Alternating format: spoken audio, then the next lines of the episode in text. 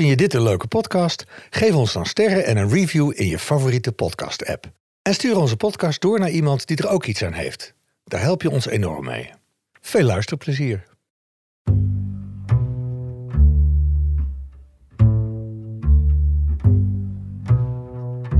Dit is de 100 Vrouwen van Marcel met Marnix van Wijk, Pablo Cabenda en Marcel Musters. In deze aflevering gaan we praten met actrice en activiste Carice van Houten. Die afgelopen week nog eh, veel in het nieuws was vanwege een demonstratie van Extension Rebellion op de A12. En jij kent Carice ook, hè? Of niet? Ja, ik ken Carice natuurlijk wel als actrice. Ja. Van onder andere... Je eh, favoriete serie? Nee, niet mijn Maar favoriete. een favoriete En, en serie. een favoriete serie. Ja. Game of Thrones. Daar speelde ze Melisandre. Een En soort een ziener, hè? Of zo? Ja, een zieneres. Een soort van met hele mysterieuze dingen enzovoort. En heeft ze gelijk gekregen in die serie, of niet? Nou, eigenlijk niet. Oh, Want ja, ze gaat ook hartstikke dood aan het eind. Maar ja, dat Ah. gebeurt met heel veel mensen. ja, met iedereen. Maar activisten? Ja, ik, dat is de reden waarom ik zo blij ben dat ze nu komt. Omdat ik een paar weken geleden eh, hoorde ik een speech van haar die ze deed in Londen. eh, bij een demonstratie van Extinction Rebellion. Want daar heeft ze zich bij aangesloten. Ja. En die raakte mij zo ontzettend. eh, het was zo puur en, en diep, vond ik. Dus ik ben heel benieuwd hoe het nu met haar gaat in het systeem. En hoe ze tot die beslissing is gekomen. Oké. En gaan we ook wat van die speech horen dan? Ja, laten we, de, ja, laten we van tevoren een paar eh, dingen horen. En dan doen we op het eind gewoon de hele speech. Oké, ik ben benieuwd. We gaan het horen. Ja, we gaan het horen. Um, my name is Carice van Houten. I am an actress from Amsterdam. I am an activist who's been in an ivory tower living a privileged life until I recently woke up. As a person with a public profile, but above all as a mother of an innocent six year old boy. I put him on this planet and I have the responsibility to fight for a life I envisioned him to have. I can't look him in the eye and pretend not knowing or not doing anything. I never want him to ask me, Mama, why did you not do something when it was still possible? What was so fucking important?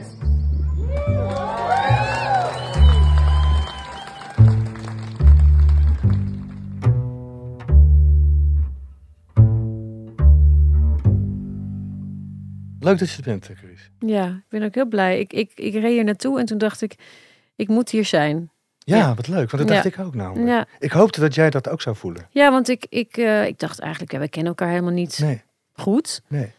En toch, ehm, ja, toen ik hier naartoe reed, dacht ik, er is een reden dat ik hier naartoe rijd. Dat, dat, dat, ik weet ook niet precies. Ik heb deze week was ik echt, net zoals ik net zei, was ik echt- echt van de kaart eigenlijk. Of oh, ging ik heel erg up en down door de speech die jij deed eh, bij, wat ik net zei, bij Extension Rebellion in Londen. Ja, Dat heeft me zo geraakt, omdat elke zin begreep ik en, en was mijn, was zoals ik voel. Ik heb wel geen kinderen, maar ik heb wel kinderen in mijn omgeving waar ik Mm. altijd een, een schuldgevoel over heb dat ik niks, niet meer doe dan ik doe nu. Hmm. En hoe je eindigt met ehm, Who cares wins, dat was voor mij zo positief fijne afsluiting, omdat Mhm. ik dat zoek. Ik zoek niet in de ellende van waar we in zitten, maar in nou ja, een oplossing of in ieder geval kleine oplossingen, waardoor we door kunnen op een goede manier Ja. en de goede richting ingaan. ja, En die heb jij mij wel echt deze week. Ik heb gisteren heb ik me opgegeven voor Extension Rebellion. ja, wat goed. Ja. Wat goed. Wat fijn. ja, dankjewel.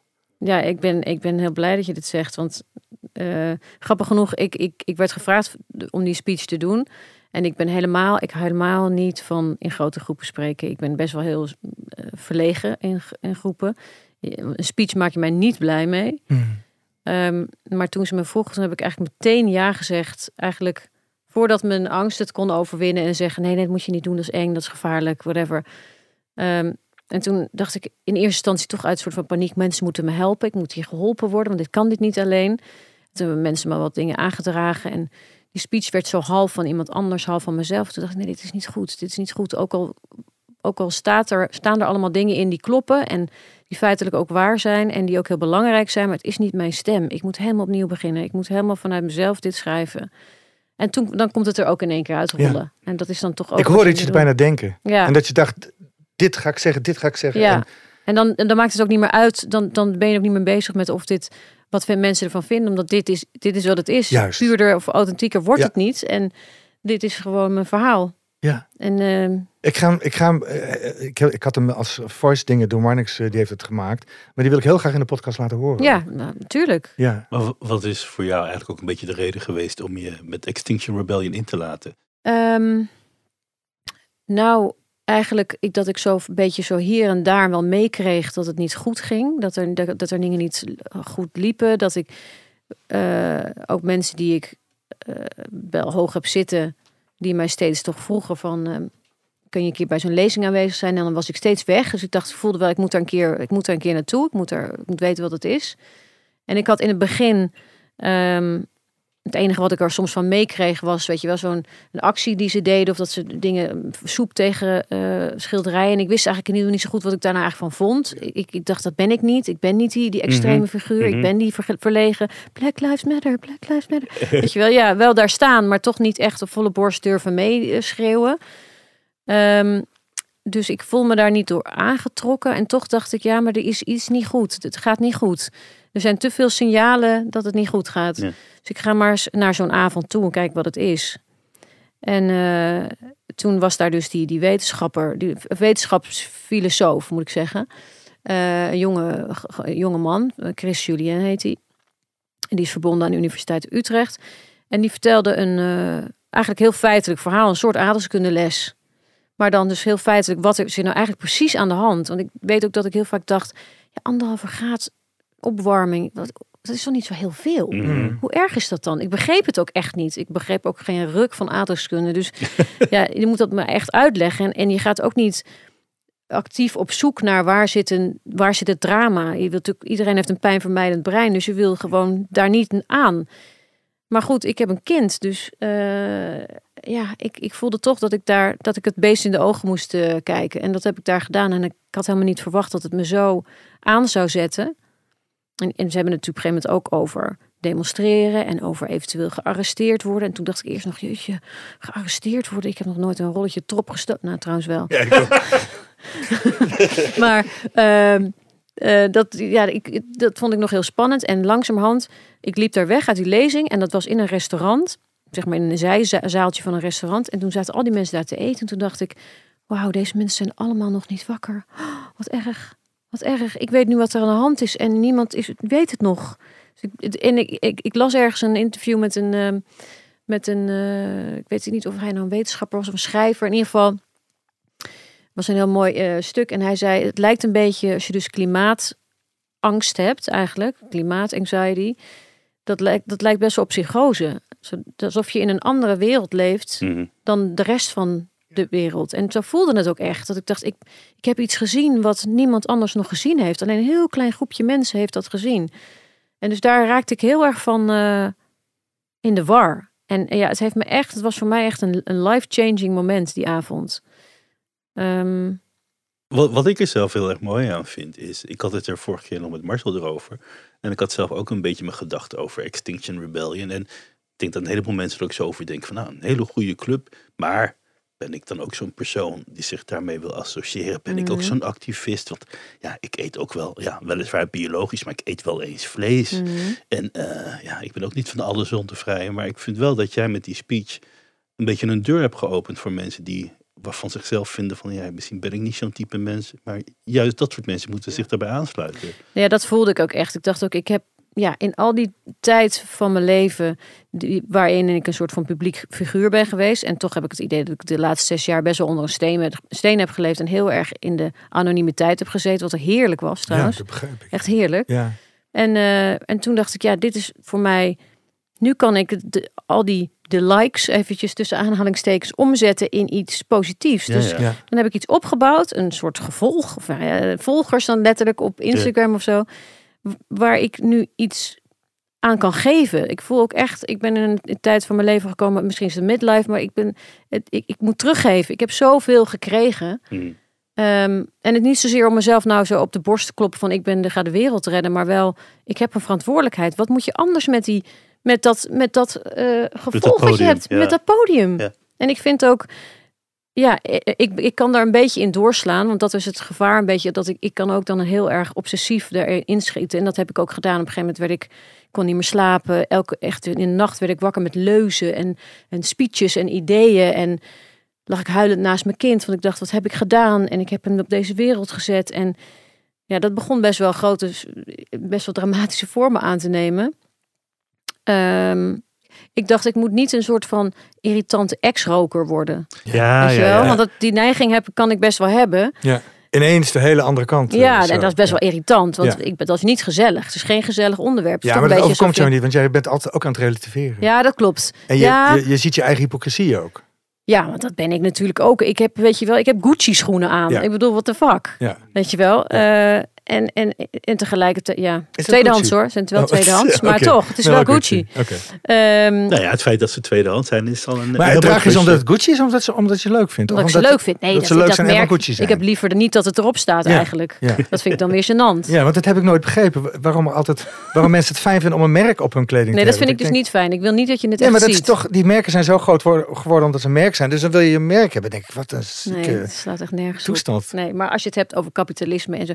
Ik bedoel, ik zit echt aan dat kant van de spek. Ik heb ze echt in een ivoren torentje geleefd. Ja. Gewoon met heel veel wilde en, Ja. en, eh, ja, en maar meer willen hebben. Gewoon ook in koopverslaving en al dat soort shit. Dus juist ik vind dat ik, eh, ja, niet alleen maar om iets terug te geven, maar ook dat ik denk. ehm, ik kan een voorbeeld zijn voor mensen die denken. Ik, ik, ik- ik sprak laatst iemand aan. Ik zei: Kom je een keer naar zo'n Extinction Rebellion eh, talk? Want eh, als, het was een bekend iemand. Die zei: Ja, maar ik, heb, eh, ik rij wel een grote auto. Ja, dat, zei, ja, dat maar is, hè. dat is Ja. precies. Dat ben je de perfecte persoon om te komen. Want we zijn allemaal leven in een fucked up systeem. Niemand heeft ervoor gekozen Nee. om in dit, dit systeem geboren te worden in principe. Ja. Ja. En, eh, en ja, ja, ik ben wel heel bewust geworden. Ik sta niet meer. Ik, ik had al vliegschaamte. maar ik, ik, ja, dat, dat, ik weet even niet hoe ik daarmee moet dealen. Ik heb al drie jaar niet gevlogen. Maar jij moet voor Nee. je werk nog. Nou, ook niet echt meer. hoor. Ik Ah. heb, eh, ben dan nu toevallig, toevallig ben ik naar eh, Parijs en naar Londen geweest, allebei met de trein. Dat is natuurlijk dat is niet zo moeilijk. Maar ja, wat doe je inderdaad als je moet kiezen voor een, rol in het buitenland? Ja, misschien geen films meer maken. Nou ja, dat kan films ook nog. maken over, met verhalen die jij en Alinda bijvoorbeeld interessant vinden. Wat jullie eigenlijk al doen. Ja. Maar meer kiezen voor echt nieuwe verhalen. En niet... eh, ja, en ook who cares ook eigenlijk. Want ik heb ook momenten gehad dat ik dacht, ja, eh, dat ik zo extreem werd. Dat ik dacht, ik ga alles verkopen. Want wat heb ik uiteindelijk nodig? Een kano, een tent. Een Maar ik- kano? Ja, nee, maar Oh. echt zo van, oké, het gaan, we gaan over stromen, we gaan Ja, dat ja, ja. krijgen, Oh, een ja. kano, ik heb koelhoutdingen nodig. Ik had alleen maar een soort van beversportgedachten nog maar had, weet je. Ik dacht, ik ga alles verkopen. Want ja, wat moet ik met een fucking Gucci schoen op een, in een kano Ja, als we allemaal gaan eh, Ja. verzuipen? ja, dat heb ik ook gehad hoor. En nog af en toe. Dat ik denk, zou ik niet toch een generator ook aan... eh, dan kan ik het maar hebben, weet je Ja, wel. nou ja, of wat dacht je van water? Ik, als Ja. ik nu mijn handen was, Ja. denk ik, waar gaat al dat water heen wat nu niet gebruikt is? Dan kan er ook mijn toilet mee doorspoelen. Ja. En je ziet mensen nog heel on, onbezonnen kranen openzetten, terwijl ze gewoon andere dingen aan het doen zijn. ook, weet ik je kan niet aanzien. Nee, kan ik niet meer aanzien. Maar dat vind ik het zware daaraan. Ik heb te vaak buikpijn. Onbewust. Want dan rijd ik ergens en dan zie ik zoveel dingen die me tegen het borst stuiten. Of waar ik gewoon Mm, een rotgevoel van krijg. ja, En dan weet ik niet hoe ik dat weg moet krijgen. Dan kan ik het wel wegfantaseren van ja, maar de zon schijnt en de, weet je, het is nu. Ik, ik Ja. bepaal wat hier nu is. Mhm, mhm. Maar dan overvalt het me. De laatste weken heb ik echt een soort buikpijn s'nachts in bed. En dan slaap ik uiteindelijk wel goed, maar dan word ik wakker met een soort van, "Ugh, Mm. er moet, we moeten iets oplossen. Ja, nou, ik denk dat daarom. Dus ik denk echt dat dat activisme, of je nou zeg maar eh, gaat, eh, echt gaat op een weg gaat zitten, of dat je aan de zijkant mensen gaat supporten, of dat je, eh, er zijn ook bij Extinction Rebellion, bij die, bij die acties zijn er ook mensen, je kunt ook een soort steward zijn, dus dat je gewoon in een hesje mensen thee en water Ah, ja. geeft. Je kunt Ja, ook nog een soort van ja, sociale functie hebben. Er zijn allerlei, het is sowieso een heel lief heel lieve beweging. Ik, ik hoorde op een gegeven moment een verhaal van iemand. Ik ben ook op een zondagmiddag naar zo'n actietraining gegaan. In zo'n soort van krakerspandje zat ik daar tussen allemaal onbekende mensen. Ja, het was in mijn, in mijn Gucci schoenen. en, eh, en, ehm, en dan gingen we uiteindelijk gingen we ook dan een demonstratietje naspelen in, in Amsterdam Oost ergens op een pleintje. Ja. En dat was zo bijzonder. Die hele middag alleen al was zo bijzonder. En, eh, ehm, en toen vertelde ook een van de jongens daar, die vertelde dat hij dus, eh, kijk, dat nu zal het niet meer zo voorkomen, er zijn zoveel mensen nu op de been, maar in, toen ze nog met z'n dertigen waren, toen, eh, als er dan iemand de bak in ging voor een paar uur of zo, dan stond er, als hij dan naar buiten kwam, stond er iemand, een andere buddy, stond hem op te wachten van gaat het goed met je, hier heb je het kopje thee. Nou ja, dat, dat hele vangnet Ja. is gewoon waanzinnig. Het is een, echt een hele bijzondere beweging. Dus dat, het heeft me ook heel veel liefde voor de mensheid gegeven. Ja. Het is niet alleen maar eh, het is niet alleen maar het is helemaal niet schreeuwen. Het is wel woede, maar ook ja eh, en, en liefde. Het oplossen met liefde volgens mij. Dus de, Ja, en- de manier waarop je het doet, Ja, op is een liefdevolle geweldloos. wijze en geweldloos. En, Ja. eh, Dat is natuurlijk wel echt een heel grote asset van, van die beweging. Dat het ge- altijd geweldloos is. En eh, ja, wie weet gaat dat over een paar jaar ook uit de hand lopen. Want op een gegeven moment worden mensen misschien ook wel echt gek van er gebeurt niks. Want er gebeurt Mm. nog steeds echt vrij weinig. Ja. Eh, Dan kan jij je voorstellen dat jij uiteindelijk, niet dat dat het doel is hoor, helemaal niet. Maar dat je misschien zo actief wordt dat je jezelf ook misschien gaat vastplakken op de A12. Ja hoor, zie ik Ja? zo gebeuren. Maar goed, ik, ik, weet, ik weet het niet. Ik, ik schip er nog een beetje van. Ik voel nu dat... eh, want iemand stuurde mij op een gegeven moment toen ik dus echt wel een beetje begon door te slaan. En ook mensen, ja, toch dat ik, voor, ik had iets gezien en die andere mensen waren daar nog niet. Terwijl ik zelf natuurlijk ook pas een paar maanden wakker ben. Dus Ja. ik- wie ben ik dan om ineens te zeggen van, hoezo doen jullie dat? Weet je het heeft geen zin om de vinger te wijzen. Dus ik op een gegeven moment dacht ik, moet even even terug naar af. Want ik begon ook uit mezelf allerlei instanties op te bellen van... zet me in, hoereer me uit, gebruik mijn stem, maak een filmpje. Ik dacht, whatever it takes. Mhm. Eh, maar goed, daarmee... Het is een, slow, fast burner. Dus als je het burn-outs hebt, ook daarin, in dat activisme, kun je best wel eh, te ver gaan. En dat heeft me iemand me wel echt duidelijk uitgelegd. En toen gaf me toen op een gegeven moment een soort van grafiekje of een soort van tekeningetje van je moet vinden waar je zelf goed in bent en waar je activisme ligt en dat combineren. En volgens mij is mijn, mijn rol hier nu in is het ja, eigenlijk het recruteren en het normaliseren van activist zijn. Dus Ja. dat, dat dat niet meer iets is van een kraker met Ja. trommels, Hm. eh, maar dat iedereen dat eigenlijk zou moeten zijn. Heel goed.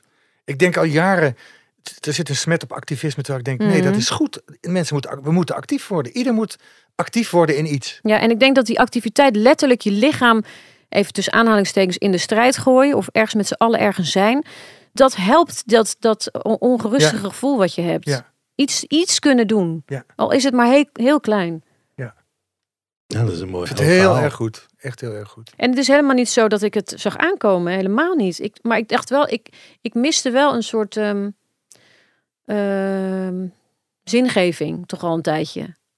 Maar kwam dat door je zoon? Want dat kan me voorstellen, als je een kind krijgt, dat dat zo ineens, dat heb ik gezien bij vriendinnen die kinderen kregen, ineens verandert hun leven, want dan hebben ze een basis.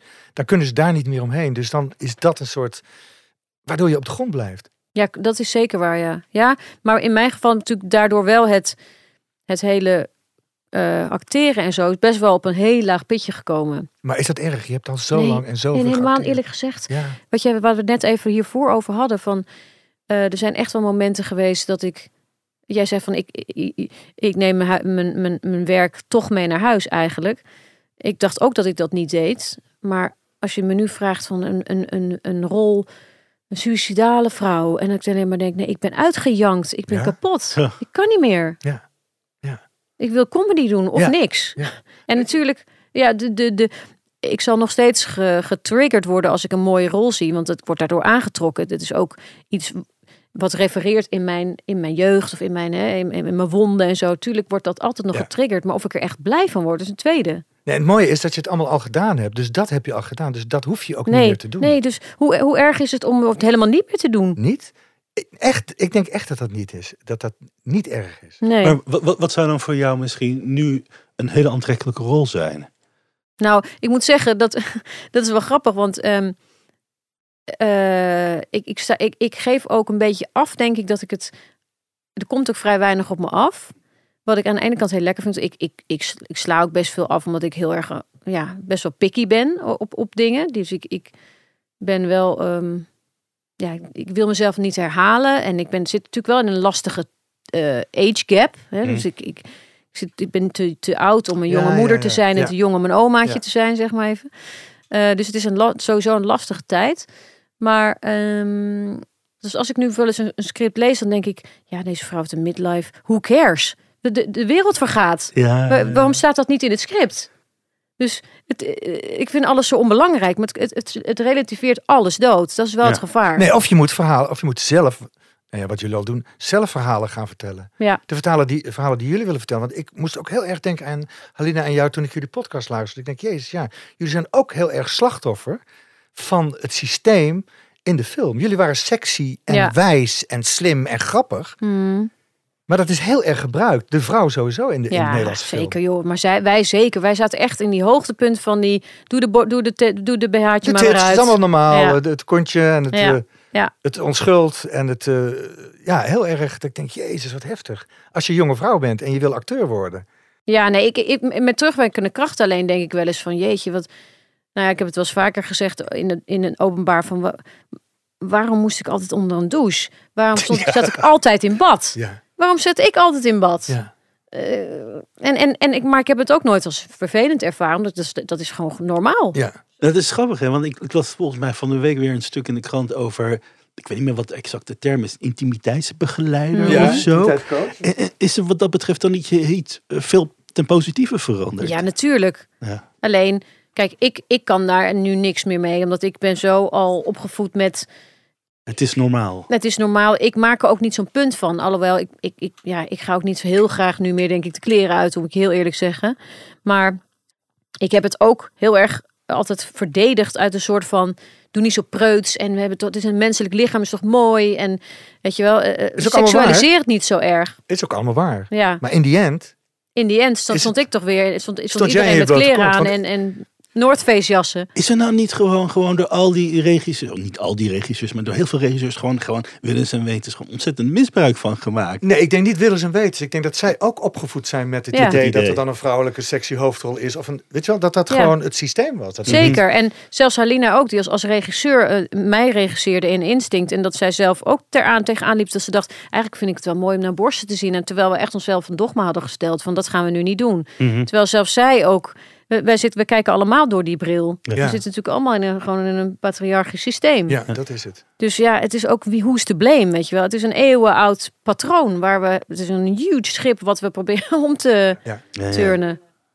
Maar ehm, ik vind het heel fijn als ik soms toch nog een, een vrij scène zie. Die is zo'n Zweeds, ik weet niet, een, een Scandinavische film in ieder geval, Queen of Hearts, waar een vrouw van, nou ik denk iets ouder dan ik, zo rond de 50, een, eh een vrij scène heeft met een veel jongere man, waar je alles ziet en denk, ja, dat vind ik toch Ik eh, troostend Ja. Ja. en dapper en Maar het ligt ook aan de manier waarop het gefilmd wordt. Dat het Ja, gewoon, zeker, dat het gewoon natuurlijk is. En Ja. niet seksueel per se. ja, niet geseksualiseerd. Niet, niet extra seksueel. Nee, inderdaad. Gewoon dat wat het is. Ja. Dus in die zin denk ik, zeker in Amerika, dan word ik ook altijd een beetje rebels. Denk ja, hoezo dat gezeik over die tepels? Je mag wel allerlei fucking machinegeweren gezien, Precies. maar een tepel mag dan niet in beeld. What the fuck? En vrouwentepel, hè, maar mannentepels daar hebben ze geen moeite Nee, mee. precies. Ja, het is, ja, over hypocriet gesproken. Ja, ik, ik, ik ben 40 jaar ben ik naar New York geweest. Hè, de afgelopen 40 jaar, tot drie jaar geleden. Toen kon ik het niet meer. Oh, echt? Nee, ik kan, het niet, ik kan er niet meer naartoe. Omdat toen kwam Trump op. Ja. En ik vond het steeds moeilijker. Ik, ik was elke maand twee tot vier maanden. Hè. Dat heb ik echt heel lang gedaan. Dus ik heb heel veel vrienden en zo. Ik, zag, ik kende de stad goed. En ineens toen dacht ik, oh fuck, dit is een hele afschuwelijke maatschappij waar, waar ik nou in loop. Hmm. Zeker op Manhattan, waar ik dan altijd was. Dan zag ik s'avonds in de, in de metro om 11 uur s'avonds allemaal donkere mensen. Helemaal naar eh, het laatste eindpunt in Queens gaan, omdat ze daar wonen, maar de hele dag hebben gewerkt als nanny of als hondendingen. Of Mhm. driekwart van de mensen die je daar ziet, die zijn alleen maar ehm, voor een paar rijke mensen aan het werken. Ja. En dat is zo afschuwelijk. En dan zeggen ze allemaal, ja, you can make it here. En nee, iedereen wordt misbruikt daar. Hmm. En, we, en iedereen gelo- gaat, gelooft ook in die droom. Als je het daar maakt, dan maak je het overal. Maar wat is maken, weet je wel? Dan maak Nou ja. je het dus volgens hun systeem. Ja. Dus dan ga je mee in. En ik kon het niet meer. Ik kon niet meer naar New York. Ik mis mijn vrienden enorm. Wauw. Maar ook door het vliegen, dat ik dacht, nou, ik heb al zoveel gevlogen. Hmm. Laat ik dan maar daar ehm, ehm, dat maar niet meer doen. Ja. En vind ik wel, wel moeilijk, maar ik, ik denk van ja, dat is iets wat ik echt kan doen. Ja, en je kunt het ook proberen, toch? Ik, bedoel, ik, ik, ik zeg het nu ook heel makkelijk hoor, maar je kunt het toch proberen om, als je, als je kijk, New York, je hebt daar echt vrienden, maar als je denkt, als ik nou moet kiezen tussen New York, je kan ook naar Berlijn gaan. Juist. Dus er, Mhm. natuurlijk, Ja. er is zoveel schoonheid om de hoek. Ik dacht vandaag, toen ik Pablo op ging halen op het station, al die toeristen, ik wat is toerisme toch iets raars? Hmm. Die mensen lopen hier in die regen met een ding, koud te wezen, zagrijnig tegen de wijf. Weet je wel, allemaal heel naar zie ik dan. Maar misschien is het helemaal niet zo, hebben ze het heel goed. Maar dat voel ik dan. Denk ik, had toch gewoon bij je thuis in de straat gelopen en lekker Ja, maar met maar buur- je, je bent zelf natuurlijk ook toerist Ja, nee, geweest. weet ik, Ja. weet ik. Ik bedoel, ik heb de hele wereld afgereisd, dus daarom is het ook hypocriet om dat Ja. te zeggen. Maar ik- het voelt wel zo. Nee. Ja, en het, het, on, het onbewuste, gewoon, dat vind ik moeilijk om te zien. Mensen zo weinig bewust zijn van zoveel dingen. Ja. Hm. Al, al, al, al is het alleen maar gewoon eh, verkeerssituaties. wat je denkt, wauw, mensen hebben zo'n kort lontje, mensen zijn zo snel boos. Het is echt, ik weet niet, onveilig, niet, eh, Hmm.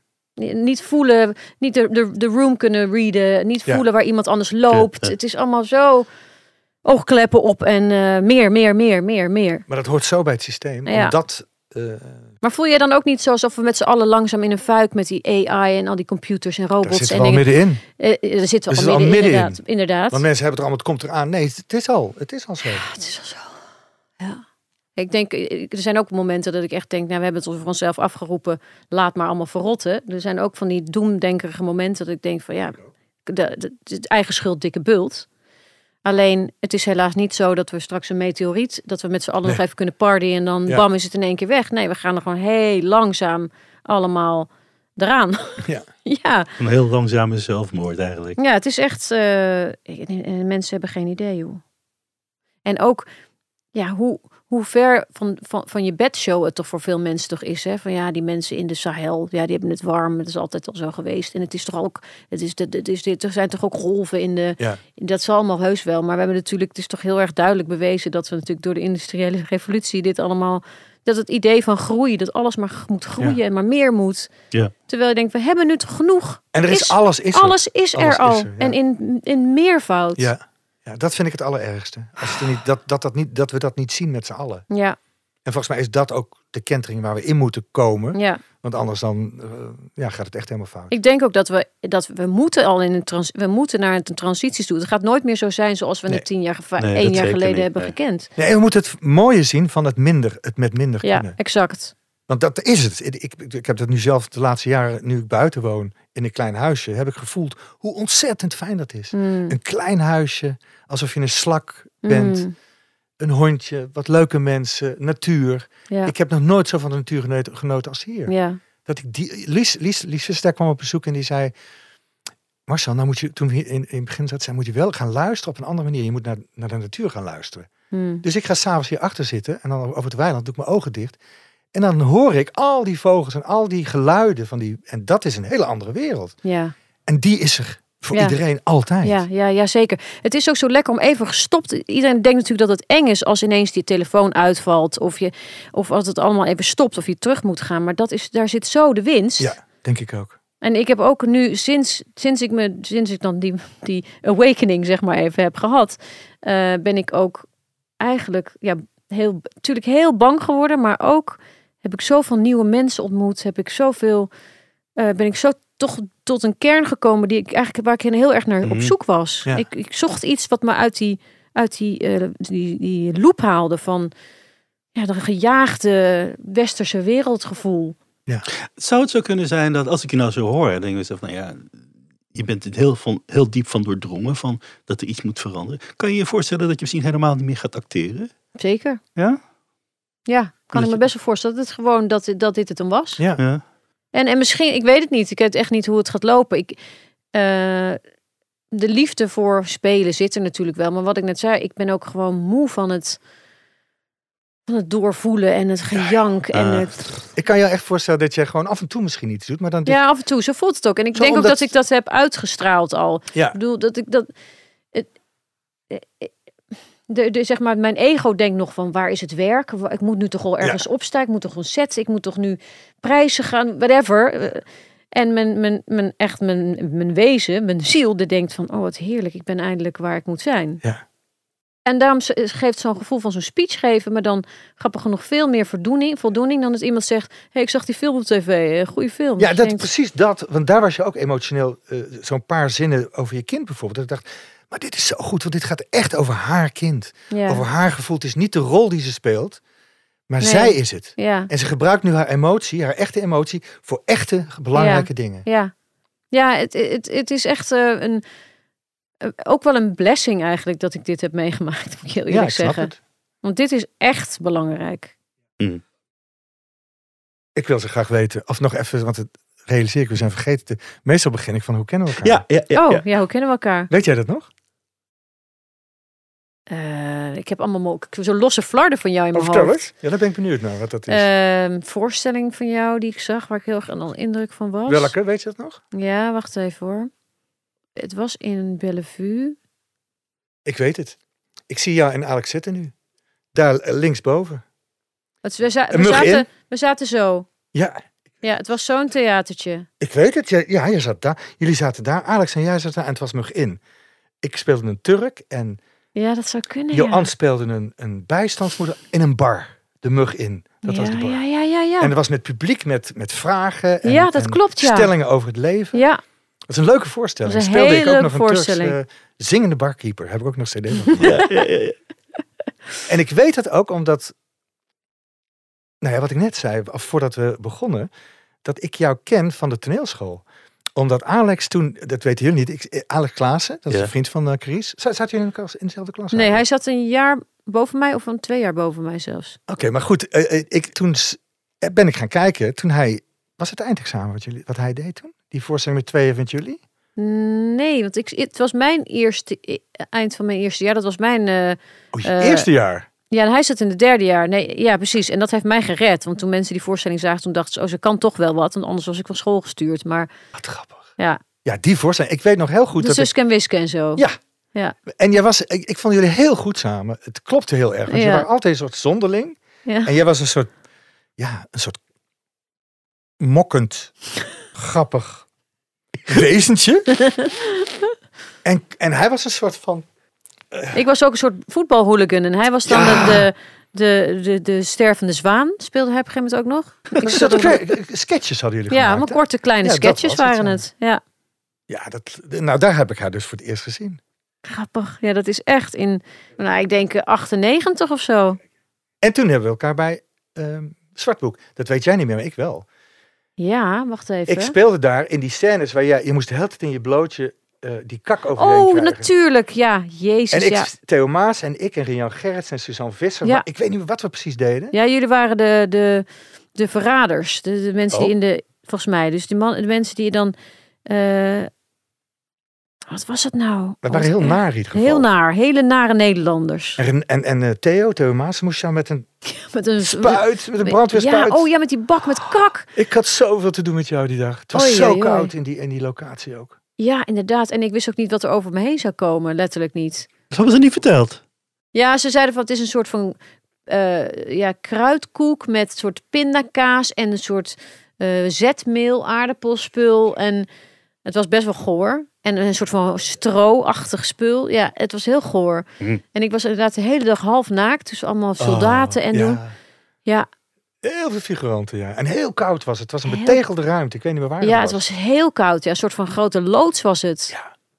Ja, inderdaad. Ja, jeetje, dat is 2006. Dat is ook 2006. al heel lang geleden. Ja, ik weet nog dat Paul inderdaad toen zei... Toen kwam ik in mijn trailertje, mijn kleine caravannetje. Dat was voor het eerst dat ik in, Nederland een trailer had. Dat was Hadden heel wij luxe. zelfs. Ja, Met, maar, was dan met twee of drieën. Ja, dat was super Dat was echt heel leuk. En toen eh, stond er een klein, klein plantje in mijn kamertje, in mijn car- caravannetje, met een briefje erbij van heel veel succes vandaag. Toen dacht ik, oh jee. Daar had ik zelf helemaal niet over nagedacht dat het misschien wel een best wel lastige dag zou worden. Nou, dat was het ook echt wel. En toen zei Paul nog, ik kan, nooit vergeten, dat, dat hij zei van... eh, aan het eind van de, eh, aan het begin van de dag van, nou, als je straks nog even wil, dan eh, ga ik ook onder die shit hoor. Dan ga ik ook in die stond, eh, gaan we met elkaar vechten in de stront. Ik zeg, nou, dan hou ik je aan. Heeft hij het gedaan? Heeft hij gedaan, toch? Ja, en op een gegeven moment Ja. zei hij, ik wilde gaan na drie keer douchen. Ze, ze, en het was afgelopen, de draaidag. Ze zei, kom op dan. Ik zei, ja, dag. Nee, nou heb ik het al genoeg gedaan. Maar ik vond het wel zo top dat hij Ja, daar dan, dat hij dat ook toch wilde doen. Ja, was een goede man, hè? Nou, dan lieverd, ja, ik Ja. hou van Paul, echt waar. En is Zwartboek nou eh, een van de rollen waar je... Een van je belangrijke rollen geweest? Eh, nou, eh, wel in de zin van dat het voor het eerst naar buiten ging. Dus dat, het, dat die film eh, succes had in het buitenland. En dat, tot die tijd was ik helemaal nooit bezig met het buitenland. Het kwam Mhm. echt niet in me op dat ik ook nog in een ander land zou kunnen werken. Dat was toen nog helemaal nee, niet dat zo. was toen niet. Jullie waren eigenlijk de eerste. Ja, Monique. Monique van de Ja, Ven. Monique van de Maar Ven. Maar beetje goed, zo. het is toch nog wel iets ouder dan ik. Dus Ja. daar zat nog een kleine gap. En dan had je natuurlijk ehm, van het grauwe ei. eh Johanna de Stegen, Ah, die ja. was natuurlijk ook. En zo Jeroen KB had een beetje. En zo er zijn een aantal mensen die hadden zo af en toe iets in het buitenland gedaan. Maar dat was heel sporadisch. Maar is, is dat nooit gewoon altijd stiekem toch iets dat in je achterhoofd speelt als Nee. acteur? Echt Nee? niet. Het was gewoon niet aan de hand. Het, ik- heb op de kleinkunst of überhaupt als kind nooit nagedacht van... oh, ik ga een Holly- Hollywood actrice Oh, nee? worden of zo. Nee, Oh, dat dacht ik. nee. Ik dacht dat is misschien wel echt een droom die je als kind hebt gehad. En daar heb je het allemaal voor over om dat voor elkaar te krijgen. Nee, als ik, ik heb, ik had zo'n, ik heb toevallig heb ik het in mijn tas zitten, een eh, vriendin, vriendenboekje. Vriend, zal ik het pakken? Ja? Ja, doe maar. Sorry, ja. Huh? Dit is van Jan Jans en de kinderen. Dat is echt mijn tijd. Ook Allemaal na mijn tijd, ja. Oh, echt? Ja, dit is Ja. voor jou dan heel kinderachtig. Maar eh, dit is dus, eh, even kijken hoor. Eh, Ben jij klas dat? 4, groep Die foto? 6. Ja. Super introvert kind was ik. Echt totaal. Ik zie echt. Ja. Maar dat is heel interessant bij jou, want je bent eigenlijk je bent een introverte extrovert volgens mij. Ja, ik vind het. Ik zei laatst iemand die ik eh, recentelijk heb ontmoet, dat- eh, die heel snel, waar ik heel snel bevriend mee ben geraakt. Eigenlijk zeg maar in de laatste zeg maar twee, drie jaar van mijn leven. En die, waar ik op een gegeven moment tegen zei, ja, ik ben natuurlijk wel echt een introvert. Toen zei ze, jij een introvert? Toen dacht ik, ja, ben ik dat eigenlijk wel? Of heb ik dat mezelf gewoon gemaakt? Want het was gewoon wat, wat er van me verwacht werd. Misschien ben ik dat wel helemaal niet. Misschien ben ik wel super ADHD eigenlijk. dat denk ik eigenlijk ja, wel. ja, ja, ja. Oh, ja. Ehm, Maar je bent toch niet zo opgefokt? Maar ja, niet opgefokt, maar zo energiek en alle Nou, kanten. Of wel? Nee, kan ik wel. Ik kan wel in een, eh, in een soort overdrive Ja. komen. Ja, en ik, dat Ah. ik het idee heb dat ik het heel druk heb gehad. En ik denk maar dat ik de hele dag duizend verschillende associaties en stromen. Ja, kan wel vermoeiend zijn. ja, ja. on- rusteloos. Dat is- ben ik wel echt hoor. Hier, even kijken. Mijn liefste wens: geen oorlog. Even kijken. Wat, wat het meest houd Ah. ik van vrede. Mijn lievelingsdier hond. Even kijken. Mijn mooiste film Annie en E.T. Eh, even kijken. beste TV-programma, TV-programma Zeggens A. Beste popgroep Dolly Dots. Oh, wat leuk. Renata Franklin. en George Michel. George Michel. Oh. Maar die is, eh aardappelpuree hield ik niet van. Liefst, liefst wens geen oorlog. Wat ik laten wil worden. Journali- regisseuse, actrice, schrijfster, journaliste, reclame, mode. Het zat er dus eigenlijk al heel vroeg in. Ja. Ja, ja, En ja. het zijn allemaal dingen die je nu doet. Eigenlijk wel, ja. Allemaal. Ja. Ja, dus toch een soort, eh, heb ik het toch een beetje Gevisualiseerd. gevisualiseerd misschien. Ja. Maar als je nou over ja, dat boekje terugleest en eh, je ziet die Carice van 12, 13 jaar oud. Mhm. Heb je zoiets van, ja, uiteindelijk Dat toch gewoon nog. gedaan. Nog steeds, Oh. ja? Ehm, ja, maar er was, het was ook voor mij helemaal niet zo'n eh, vraag of dat zou lukken. Ik dacht, dit is me mijn weg. Ik kan ook niks anders. Het was ook niet zozeer van... ehm, ja, dat, het was gewoon meant to be dat ik daar... Ja, eigenlijk wel. Ik- dit was, dat ging ik gewoon doen. En of ik er nou succesvol in ging worden, dat, dat, dat was ik niet eens zo mee bezig. Maar ik wilde wel gewoon... Ik moest gewoon spelen. En dan heb je natuurlijk ook altijd je ouders op die leeftijd. En de papa en mama zeggen heel vaak van, nou, zou je dat nou wel doen, kind? Maar hoe waren jouw ouders Nee, die daarin? vonden het alleen maar geweldig. Die Ja? wilden het alleen maar sturen. Mijn vader, die... Maar jij lijkt op je vader volgens mij. Ja, best wel, ja. Ja. Nee, die, die, die had helemaal niks met materiële zaken. Die wilde alleen maar kunst maken. En dat was wel iemand die ergens in, eh, in Rusland een oud partituur uit de bibliotheek haalde. En dat moest dan helemaal weer worden opgevoerd. En ja, ik heb daar wel hele romantische eh, herinneringen aan. In die zin dat, je, dat mijn vader dan een speech gaf over Chaplin. En dan werd er zo'n hele grote Chaplin-film ge- ge- vertoond met een heel orkest erbij en zo. Ja, dat, dat is Nou, allemaal geweldig. uitgestorven. Daar Ja. heeft hij zich zo hard voor gemaakt. En op een gegeven moment, ja, dat was er nul subsidie meer voor. Dat was gewoon klaar. Dat was nog veel te duur. En, maar dat heb ik nog wel heel veel meegemaakt die avonden. Dat was zo mooi. En ik, ik heb toch ook daardoor echt een grote liefde voor het stille spel altijd gehad. En voor meme. En, en ik, ik hou gewoon heel erg van. Ik ook hou ik heel erg van goede teksten. Ik hou ook heel erg van geen tekst. Ja, ik kan me heel goed voorstellen dat jij in stomme filmtijd heel, een hele goede eh, actrice was geweest. Nee, dat, ik, ik denk dat kan ook heel makkelijk. Ja. Ik denk dat, maar dat is misschien ook omdat ik zo ben opgevoed. Ik heb alleen maar dat soort films gezien toen Ja. ik klein was. Mijn vader die trok ons altijd naar ja, veel te moeilijke films uit 1925. Dat je, dat je denkt, ja, wat moet je met een kind van vijf en een vijf uur durende film? Maar wat, wat, wat dacht je dan als je een film keek? Ging je dan echt kijken helemaal? Nou, ik weet niet of hij het me ons helemaal uit liet ke- kijken hoor. Maar ik, ik- ja, de dingen die ik daarvan heb onthouden zijn meer. Er zijn ook echt wel kinderlijke scènes. Op een gegeven moment heb je Napoleon en die speelt. Dat is dan een jonge Napoleon in het begin. En die heeft dan een soort sneeuwballengevecht met allemaal andere. Dat, dat is me het meest blijven hangen natuurlijk bij mij. Maar ik ben wel echt omringd geweest met, met cultuur en met theater en met film en muziek. En eh, daar ben ik alleen maar zo eh, dankbaar voor eigenlijk. Ja. En Jelka, jouw zus, jullie waren altijd goed, of niet als kind? Ja, Want jullie waren nou, met twee meisjes gewoon, toch? Ja, ja. nou, we hadden ook de, de, gewoon de strijd die bij twee zussen hoort, die dicht bij elkaar zitten. We, schelen maar twee jaar. Ben je de Ehm, oudste? ja. Ah.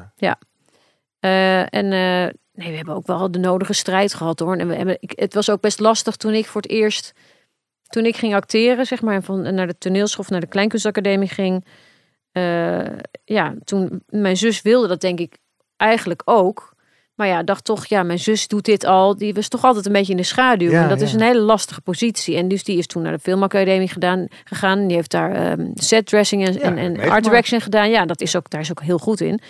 Maar toch, het, het bloedkruid waar het niet gaan kan. Dus die wilde het op een gegeven moment toch gaan spelen ook. En, en dat was ook best heel, eh, vond ik toen heel moeilijk. Omdat ik dacht, ik word nu niet ingehaald, maar ik ben vervangbaar. Want we zijn, lijken ook op een bepaalde manier best ook echt op elkaar. En ook helemaal niet hoor. Maar eh, dus er was best wel nog strijd. Van, dit is mijn, ik heb nu mijn plek verworven. Ja, en ja. nu kom jij er ook aan en wil hetzelfde doen. En, en andersom, we hadden een beetje een soort Competitie? ja, competitie denk ik wel. En ook eh, een soort van ehm, on- ongeschreven regel van jij bent Jelka de, de, de zangeres en ik ben de actrice. En toen ging dat door elkaar heen lopen. Dus ik, zij wilde acteren en ik wilde eigenlijk ook zingen. Dus bij, voor, voor beide werd het een beetje gevaarlijk. En daar zijn we helemaal doorheen gekomen. En nu is, het, is dat helemaal weg. En zit er geen ik gun haar de wereld en andersom ook. Dat voel ik ook echt zo. Dus er is helemaal niks meer van over gelukkig. Maar dat zat denk ik allemaal wat eronder zat was toch een soort ja wie, wie gaat mama het liefst het best vinden? Ja, toch een Ja. soort competitie Ja, om om ja. om gezien te worden. De, ja, de oude liefde misschien wel, toch onbewust een beetje. Ja. Ik kan me wel voorstellen dat het moeilijk is om, om de jongere te zijn. Ja, zeker. En Omdat zeker als je zus, zo succesvol Precies. is, dat je denkt, ja, eh, ik ben toch het zusje van altijd. Dat is ja. echt niet leuk. Maar dat is niet meer zo, hè? Nee, dat is echt niet meer zo. Ja, ik bedoel, zus je heeft weet, ook echt de sporen zussen, maar- verdiend. Precies. En ik heb haar ook, toen ik haar voor het eerst in een, in een theaterproductie zag, toen dacht ik alleen maar, ja, ze is er gewoon als een vis in het water. En ze is ook nog eens heel goed. Ja. En ze is heel grappig. Dus ik, ik heb helemaal niet meer het idee dat we, eh, ja, dat we elkaar in de weg zitten. Helemaal Ja. niet. Hebben jullie ooit... Oh, jullie hebben samen die film met eh Annette, Beum, Antoinette Beumer Ja, gemaakt. klopt. Ja, dat, dat, was, dat was nog best wel spannend. Ja. Nee, dat was wel heel leuk om mee te maken. hoor. En ik, en ik, ik sluit ook niet uit dat we in de toekomst misschien nog wel eens iets samen gaan doen. Ehm, nou, mijn zus is ook wat, die, die kan veel makkelijker beslissen. Ik ben toch altijd zo'n wijfelaar. Ik ben altijd alles wikken en wegen. Ik- daarin ben ik wel echt de oudste en de, ja, misschien de toch, niet de introverte, maar wel de, de tobber een beetje. Ja, bedachtzamer. Mijn zus is wat, wat, wat explosiever ook en is minder bang voor conflict. Die is toch, die, die durft meer de ruimte te pakken. Ook niet altijd hoor. Die heeft ook zeker haar, natuurlijk haar onzekerheden en shit. Maar ja, daarin voel ik me toch altijd nog een beetje als de oudste zus. Ja, Wat ik, eh, dat is ook een, mijn persoonlijke dingetje hoor. Want ik heb natuurlijk ook Game of Thrones gekeken. ja. En daar heb je natuurlijk Melisandre gespeeld. ja. Die raaie rode heks.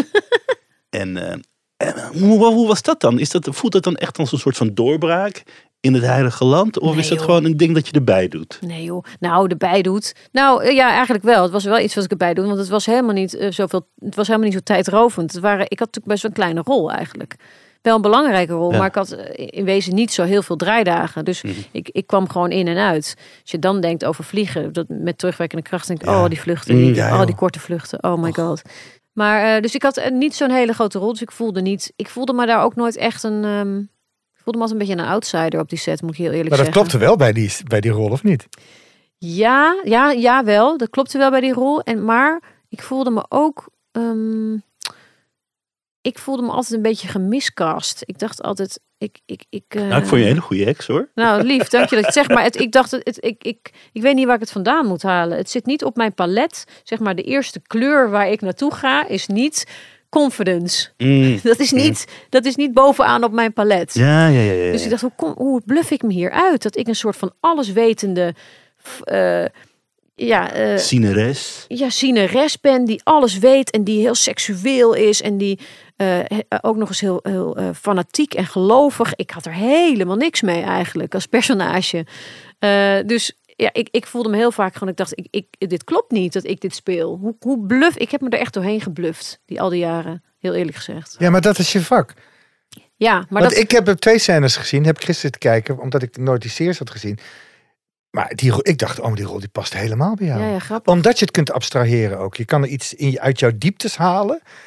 En op een abstracte manier, ik bedoel niet een per se realistische manier, breng je Mhm. dat. Nee, nee, maar dat vond ik, vond ik moeilijk. Ja. Want ik dacht, ik ben juist, ik, volgens mij is mijn kracht heel erg het, eh, ja, zo, zo, nou rauw, weet niet het rauw het woord is, maar wel zo, ja, eerlijk mogelijk of zo. Of Ja. ja, zo eh, natuurlijk mogelijk, laat ik het zo zeggen. En, dan, en die, die teksten van haar waren natuurlijk allemaal zo heel gedragen en zo. Mhm. Ik dacht, ik ben niet zo'n Shakespeare-acteur. Ik ben niet zo'n echte acteur eigenlijk. Ik vind het ook allemaal een beetje onzin, heel eerlijk gezegd. Ik vind het hele gedoe, dat heilige gedoe van acteurs. Ja, dat is ook zo. Ik voel me eigenlijk ook niet echt een acteur. Ik ben gewoon aan, al, aan alles, een beetje van alles wat. Ik ben gewoon zo'n klein kunstenaar. Een beetje zingen, een beetje dansen, een beetje, een beetje comedy, een beetje... Ik, ik, Ik heb ook ooit in, in een interview gelezen met jou dat je, je jezelf niet zo'n actrice vond die eh, echt helemaal diep dat personage moest doorgronden en helemaal van jezelf moest maken. Nee, je ging er gewoon staan en je deed gewoon alsof je die, die persoon was. Klopt dat een beetje? Ja, of deed, of ik die persoon was. Ik, ik, ik, ik ben dat eigenlijk gewoon altijd zelf. Mhm. Zo voelt het voor mij. Ik doe helemaal niet iets al. Ik ben helemaal niet iets anders. Ik ben alleen. Ik gebruik mijn eigen lichaam, mijn eigen stem, mijn eigen ervaringen om een andere situatie uit te beelden. Dat is Geen, eigenlijk- geen method actor, zeg maar. Nee joh, Nee. ik snap er helemaal niks van. Ik vind het heel knap hoor. Ik zou willen dat ik het wel eens een keer zo Ik vind het altijd zo moeilijk, want dan moet je zo denken. Eh, Mm. als je, Ja, wat je nou precies moet, hoe, hoe je dan moet gaan spelen. Terwijl je moet veel meer intuïtief. Volgens mij ben je ook veel meer intuïtief acteur. ja, totaal. Ik ben niet van het repeteren. Ik denk gewoon, ga met die banaan. Ik hou niet van repeteren. Eh, niet dood repeteren. Gewoon die, die, die, die gordijntjes gaan open en dan ga ik gewoon. Ja. Maar dat is voor, voor de buitenwereld best wel eens moeilijk om op te vertrouwen. Want als je iemand ziet die toch een beetje zo zit van... Ja, tijdens een repetitie, van, er komt helemaal niks uit. Dan moet je maar vertrouwen dat die persoon, als de gordijntjes open gaan, dan wel er is. Maar goed, ondertussen Maar het gaat over vertrouwen. Ze, ze kiezen je omdat je jij bent. Ja, dat, maar goed, in het begin van mijn carrière was dat nog niet zo hoor. Dat, eh, dan zag ik mensen wel eens kijken van, oh god, wat gaat, wat gaat er uitkomen straks? Weet je, er komt helemaal niks uit, die onthoudt niks. Die... En dan eh, was ik ook gewoon toch onbewust, misschien is dat dan wel mijn method, dat ik het onbewust aan het processen was of zo, weet je. Er, zit, er komt ook heus wel wat denken bij kijken en, en begrijpen. Want ik wil wel altijd goed begrijpen. Als ik iets niet snap, ik ben wel iemand die door gaat zeiken over een, een zinnetje die ik niet begrijp. Ja. Dus ik kan best wel eh, ook soms iets te praktisch nadenken. Dat ik het, dat ik het, ja, dan ben ik misschien een soort van rare kant van mijn hersenen te, te logisch aan het nadenken. Dan snap ik het gewoon even niet. Mhm. Maar als ik het snap, dan kan ik het wel spelen. Maar als ik het niet snap, dan wordt het ook gewoon, dan snap ik het niet. Nou, als je kan ik snapt het kun je het voelen. Of, ja, dan kan ik het ergens mee, mee, ermee in- identificeren. Of het nou, of, of het nou eh, sympathiek is die, of niet. Dan kan ik wel snappen, oh, daar komt het vandaan. Of ik het er nou mee eens ben, weet ik niet. Maar ik snap wel waar het vandaan komt. Maar nee, method, ik, ik, ik, ik ehm, nee, ik, wat dat betreft ben ik echt van de Anthony Hopkins leer. en dat is? Nou ja, een soort van, die heeft ook zoiets van, ja, joh, doe niet zo belangrijk. Je Ja. gaat gewoon op. En Ja. Je doet je ding. maar gewoon. dat zijn bepaald soort acteurs. Niet iedereen werkt zo. En, en ik denk ook, ik, ik werk graag met mensen die, die ook intuïtief zijn. Dus ik heb wel veel met, vooral mannen, grappig genoeg, gewerkt die toch veel controle willen houden. En waarvan je voelt, die hebben het heel erg voorbereid. En die hebben zichzelf in de spiegel gezien. En die, die, die weten wat ze aan het doen zijn. En die, weet je, we zijn heel, ja, bijna als een, eh, helemaal ontleed en zo. Ja, ik vind dat niet zo, ik, ik kan daar niet veel mee. Mhm. ik, ik wil, alles kan veranderen op het moment zelf. Je gaat toch van elkaar je moet op elkaar spelen. Zo zie ik dat echt. Ik, ik, Je daarom, haalt het uit elkaar. ja, grappig hè, want het is echt een, een bepaald slag acteurs. Heel veel, er zijn ook heel veel mensen die dat toch echt niet, niet fijn vinden Ja. om zo te werken. Nou, Jeroen zei altijd dat hij niet, bijvoorbeeld niet kon improviseren. Terwijl ik dat echt onzin vind. Want hij was, Geloof ik ook niet. hij was heel goed in tekst. Maar het was vooral de kunst hoe hij met de stiltes en alles wat er tussendoor gebeurde bezig was. Hmm. Ja, dat, dat heeft, dan heeft hij zichzelf daar echt in onderschat, denk ik inderdaad. Hebben jullie wel eens gespeeld eigenlijk? Jeroen en jij? Nee, alleen ja, wel een heel klein, heel klein scènetje, twee kleine scènetjes zo in. ehm, komt de vrouw bij de dokter. Oh ja. Ja. Bij het zwembad geloof ik iets. Ja, bij in het grote tuin of zo. En hij Ja. was ook nog een soort van. Hij speelde een soort van eh, reclameman of zo. Ik weet het niet precies. Een vriend. De, een, een vriend. Een vriend van mijn vriend of zo. Ja. Zoiets. Ik weet het niet meer precies. Maar nee, we hebben helaas niet echt, echt samen gespeeld. Maar je kent elkaar wel. Zo van de, ja, maar ook, van, ook een beetje daarin. In dat die, die, die, die onrustige zielen die elkaar een beetje vonden, denk ik. Ja. Hij was natuurlijk wel zo'n. Ik, zo heb ik ook heel veel geleefd. Toch zo'n. Ja. Je, je wilde ook voor hem zorgen en zo. Het is zo- ik, ik, zo'n zo'n zo'n aanlopende hond. Mhm. Net als jou. Ja, ik ben ook zo'n soort van zwerfkat. Ja. En ik herkende dat heel erg. Pierre Bokma heeft dat ook. Weet je, het zijn van die mensen. Ik ben er gelukkig nu, nu ik zelf moeder ben, kan ik dat niet meer echt veroorloven. Maar ik was gewoon iemand die gewoon door de stad zwierf. Dat weet En ik maar nog. gewoon, ja, Dat mensen zeiden dat ook. Van, eh, dat jij zo'n zwervertje was. Een Ja. zwerfkatje. zo. ja. Ja, en ik, ik, dus aan de ene kant heel graag verzorgd willen worden, maar aan de andere kant toch niet bang voor het avontuur. Ik wilde, ik, ik ging wel gewoon, ja, gelukkig, mijn god, dat ik niet, dat er niks eh, gebeurd is, want ik dat ik niet echt dronk en nog niet rookte en zo in die tijd, want anders had het misschien ook wel heel slecht met me af kunnen lopen, hoor. Ja, toch, toch heel voorzichtig in zeven sloten tegelijk lopen, zo. ja. Maar ik was echt een, een zwerver, ja, met een za- plastic zakje en zo. Ik een schoon onderbroekje en mijn beer, die, ik- waar ik nog steeds mee slaap. Ja, Oh ja? Oh, Ja. fantastisch. ja. En oud was je toen? Begin twintig? ja zoiets. Ja, en dan, en, dan, en dan jaste ik mijn hele studiefinanciering erdoor. Op dag één, alles was weg aan hele dure kleren. Dus ik zag het van de buitenkant echt topfijn uit. Piekfijn uit. En ondertussen had ik helemaal geen geld meer. En dan begon ik te, te bedelen en met mensen geld lenen en alleen maar pizza's vreten. En dan maar weer.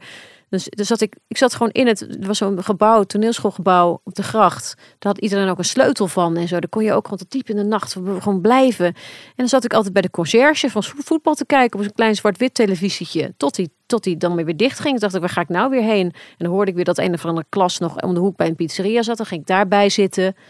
En dan gingen die weer weg. En dan nam iemand me weer mee naar een ander café. En dan gingen die weer weg. En dan dacht ik, wat is er nu nog open? Maar je had Ehm, ook geen, geen vaste verblijfplaats. Ja, had ik wel. Maar daar wilde ik niet zijn. Ik wilde gewoon niet, op een- niet lang stil zijn op één plek. Ja, ja. Gewoon gaan. Helemaal de hele tijd maar weg kunnen. En wa- was je moeilijk in de liefde ook al? Ik herinner me dat je met Juda Gosling ooit eens hebt gehad. Klopt? Klopt, ja. Echt heel lang geleden. Ja, Ja, ja, dat herinner ik me. In die tijd Ja. werkte hij volgens mij bij de Mug. Klopt, ja. Ja, nee, maar die heeft me er toen wel een beetje uitgehaald, grappig genoeg. Die, die, die, ja, dat was voor het eerst dat ik, ehm, dat iemand, dat hij, hij zorgde ook wel echt voor mij. Ik, ik, ik werd echt door hem opgevangen en werd ook verliefd op hem. Maar, eh, en ik ging niet samenwonen, maar we zaten wel echt in een, in een huis met, met nog een, eh, met Barry Eemond in een huis. En daar, dat was een geweldige tijd van alleen maar klaverjassen en whisky drinken en Tom Waits luisteren. En eh, dat was mijn... eh, Ik zit al helemaal voor me. ja. ja, in de, in de Watergraafsmeer. Een klein fletje. Oh, God. ja. ja. Jeetje. Ik wil zo graag nog even praten, want eh, op de begrafenis van Jeroen, Mhm. eh, tien jaar geleden, toen eh, hoorde ik het verhaal volgens mij van jou en, en, en Halina, die op de begrafenis zelf waren in eh, Zorgvliet was dat. Ja. Dat jij een paar dagen daarvoor met Jeroen op een festival was in, wat was In het? Malta. Malta. Ja, dus we waren... eh, de, de European Film Awards waren daar. En dan ben je daar twee, drie dagen of zo. En ik weet, ik weet niet meer wat ik daar eigenlijk deed. Ik was gewoon gast of zo. Ik weet ook niet of Jeroen daar iets moest doen. Ja, hij moest er iets doen, dat weet ik. Misschien moest hij een prijs uitreiken Want hij, moest, zo. hij kwam uit Curaçao, daar deed hij die Tula of zoiets, zo'n film over slavernij. En toen moest hij snel even naar dingen, want daarna zou hij eh Ja, ja. in Carré moeten zijn, waar hij gestorven is. Ja, precies. Nee, eh, wat deed hij daar nou? Ja, misschien moest hij een prijs uitreiken. Zoiets. Ja, het zou kunnen. En toen ehm was het best wel een gek eh, hotel ook. En toen, wanneer was het nou? Ik weet, ik, ik heb een paar momenten met hem in een liftengesprek en ergens beneden in de lobby en een keer buiten. En ik heb het idee dat dat gesprek zich buiten afspeelde, waarin hij, hij op een gegeven moment, dat was dus eh, tien jaar geleden, dus dat was in, eh, toen was ik zelf. s- 36. 36. Dus dat 36. toen, ja. Dus dat was die tijd dat ik dacht, ja, en nu, ik heb geen vriend. En hoe, ik, ik wil heel graag een kind. En hoe, hoe dan? En, en dat had ik waarschijnlijk toch wel al, dat was al through the grapevine, denk ik, bij hem gekomen. Ja, want hij had hetzelfde. Hij had hetzelfde. En op een gegeven moment zei hij tegen mij van, zullen we... Of was het in de lift? Ik weet het niet meer. Nee, het was net voor de lift. Want ik zei nog toen, toen Had het gedaan. tegen Was een mooie scène. Ja, inderdaad. Toen zei ik nog tegen iemand in die lift van... Jeroen zei net dit tegen mij. En toen was ik helemaal daarmee bezig die avond. Oh. Eh, maar hij, hij, hij stelde dus voor van... Als, misschien moeten we een keer met elkaar praten. Als, als jij zo graag kinderen wil. En ik wil eigenlijk ook heel graag kinderen. Moeten we dan niet een keertje eh, daarover hebben of zo. Eh, Zo'n soort gesprekje. Eh, dus ik, ik, wilde, ik was best wel verguld van dat idee. Zat ik in die lift en toen hadden we dus die avond hebben we nog een heel leuk gedanst samen. En eh, dat is toch een knappe vent, hè? Dat was een mooie vent, was het toch? Hmm. Jezus, man. Maar goed, ehm, ja, even afgeleid door, eh, door het... Dat is heel grappig, is elke keer, elke keer als inderdaad Jeroen te sprake komt in die podcast, heeft, hebben alle vrouwen het erover. Oh, wat was die knap. Ja, wat is, die- ja, wat is die knap, hè? Maar daar had hij last van. Had hij last van? Ja. Dat is een van zijn dingen waar hij... hij Ja, vond ja. het lastig dat hij talent, talent had en ehm, knap was. Ja, ja. Want het, maar dacht hij dan, dat ligt dus daaraan? Ik, ik Dat kan- heeft daarmee te maken. En Ja, waarom ben ik dan knapper en kan ik dit en spelen en ben ik mooi? Dat vond hij echt, daar geneerde zich voor. Jeetje. Ja. Ja. Moet je nagaan. En wij het allemaal maar, maar nog erger maken. Ja. Wat erg, Maar ja. wat zou het leuk zijn geweest eh, als je- Ja, dat was een, Het, hadden we een, tien- een ja, hadden we een tienjarig kind gehad. Ja, maar goed, inderdaad, het heeft niet mogen eh, gebeuren. Want het was dus inderdaad letterlijk. Ik zag hem zaterdag, zag ik hem voor het grote raam van het vliegtuig, eh, van het vliegveld staan. Waar waar- hij was de enige die het vliegtuig gemist had. Dan stond daar zo in zijn eentje achter het glazen raam. Het was zo'n bizar beeld. Ik zal nooit vergeten dat het me echt Jullie zaten in het vliegtuig en zagen ja, hem ja want de... het was zo'n klein vliegtuigje Oh ja, waar je gewoon iedereen nog ziet staan. En dat hij zo in zijn eentje daar stond. Zo'n heel eenzaam beeld. Dat hij, was- hij was de enige die achterbleef. Het, en het was ook even, waar is Jeroen? Waar, het, was ook, het was raar. Ehm, en toen inderdaad, was zaterdag. En toen die maandag eh, was hij dood. Ja. Wat hoorde jij dat? ja, hoe heb ik dat gehoord? Weet ik niet meer. Hmm. Ik heb hem ook nooit gezien. Dat, dat, dat, dat, dat vind ik toch jammer. Of Toen hij jammer, overleden maar- was bedoel je? ja, ik heb hem nooit dood gezien. Nee, niet dat het nou zo fijn is, helemaal niet. Maar toch blijft daardoor toch altijd een beetje eh, abstract. Nou, nu heb je twee kinderen. Nee. Eén kind. Eén kind. Ja, ik zat te denken, moeder zijn is toch echt anders dan vader zijn. Want als je... Als vrouw gebeurt het allemaal in je. Als man is het toch een meer een cerebraal ding. Ja, en idee. dan is het er ineens. Dan is het Ja. er ineens. En dan moet je ineens als een vader zijn. ja. Een moeder heeft dan toch... Ja, je hebt binding volgens mij Ja, met wat zo raar. gebeurt. Ik heb ook letterlijk de avond voordat ik hoorde dat ik zwanger was, heb ik ook. Ik, voel, ik voelde het gewoon. Ik deed echt dit om te beschermen. En het was echt eh, ehm, best wel onmogelijk. Want de dokter had letterlijk tegen mij gezegd van... We moeten helemaal, jij moet helemaal, jouw hele systeem moet eh, opnieuw. En er moeten allemaal hormonen gaan slikken. Je hele ding moet gereset worden. Je hele systeem. En waarom was dat? Ja, omdat ik daarvoor een keer een miskraam had gehad. Oh, dus oké. daardoor dan is je hele systeem eigenlijk eh out of whack. Ontregeld? Ja, ontregeld. Dus dan is de kans, tenminste, eh, dat zei mijn dokter toen, de kans is vrij klein. Eigenlijk onmogelijk bijna dat je zwanger kan worden. En grappig genoeg, Ben je Ik was- gaan, eh, de liefde gaan bedrijven? Of niet? nou eh, ja, want ik dacht toen nog van, nou, er kan echt letterlijk niks gebeuren. Hmm. En het is echt op dat moment gebeurd. Maar het grappige is ook nog dat eh, ik toen een paar weken daarna, ja, toen de, ik, ik hou dus van familieopstellingen, dat had ik al even genoemd. Eh, ik, ik, ik ga daar, ik doe dat graag. En ik weet niet of je er een beetje bekend mee bent met Een het beetje. fenomeen. Inmiddels wel. Leg eens, ja, want ja, Neske dit Beck is echt iets voor jou. over. Ja, nee, ik wil het ook zeker... eh, Echt iets voor jou. Maar vertel eens een beetje, ja, wat... wat Nou, dus je gaat naar, eh, je, je komt in een eh, ruimte. Ik ga dan altijd naar een bepaalde plek toe met twee vrouwen die ik heel hoog heb zitten. En eh, die je komt in een ruimte met, nou ja, laat ik zeggen, 22 onbekende mensen. Die zitten allemaal zo om een, nou zoals wij zitten eigenlijk, maar dan een grotere ruimte.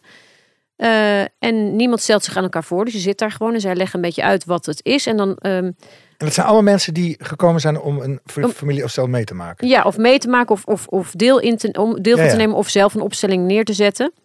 En die geven allemaal door op een briefje of soms een e-mail van tevoren wat hun ja, eigenlijk probleem is. Eh, en meestal moet het iets zijn wat eh, een repetitief iets is. Dus waar je altijd je hele leven wel tegenaan loopt. En de een heeft moeite met de binding. De ander heeft een eh, alcoholprobleem altijd al. De ander heeft een eh, whatever, een moeilijke relatie met zijn moeder. Whatever het is.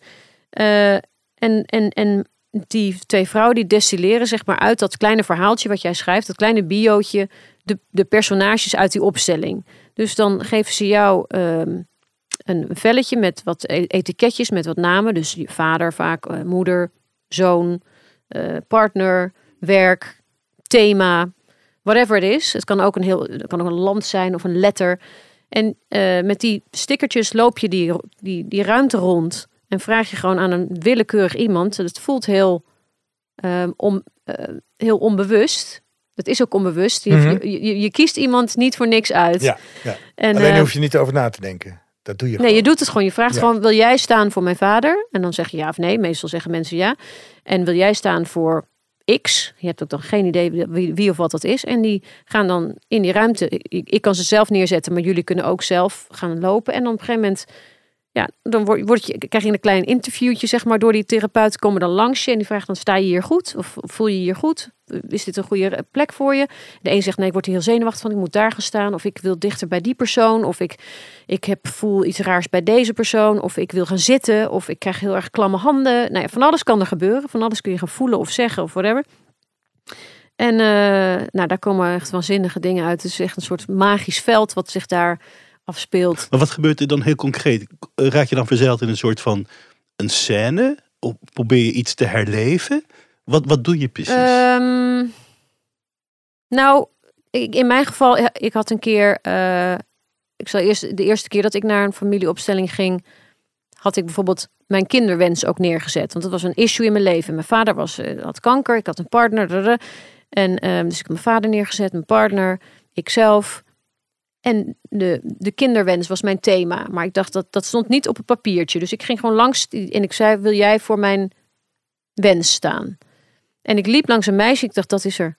Het, ik, het is gewoon, ja, ik kan die niet uitleggen. Dat zijn van die hele intuïtieve dingen. Dit, deze vrouw moet dit, deze wens gaan ja, maar dat begrijp ik uitbeelden. Dus die staat daar. En ik zelf ben ook opgesteld. Dus ik, ik mhm. zelf sta daar ook. En ik zit naar mezelf te kijken. Dus naar die situatie te kijken. En dat meisje die die wens had, die dus voor mij voor kinderwens stond, die loopt, die wil de hele tijd achter mij aan. Die loopt de hele tijd naast mij en zegt, ja, ja, hier wil ik zijn. Dit is fijn. Ja, dit, die kreeg een soort kinderlijke energie over zich heen. Dus onbewust speelde zij jou, jouw kind? Mijn kind, ja. ja. Mijn wens, en, en ik voelde ook, dit is een meisje. Uh, en, uh, en, ik, en ik werd heel erg ontroerd aan de zijkant, omdat ik dacht, oh, ik heb mezelf nooit als moeder gezien. Dat iemand zich veilig bij mij kon zou kunnen voelen. Ik vond, dacht dat ik ben hmm. zelf een kind. Ik kan dat helemaal niet. Ik ben daar niet voor gemaakt.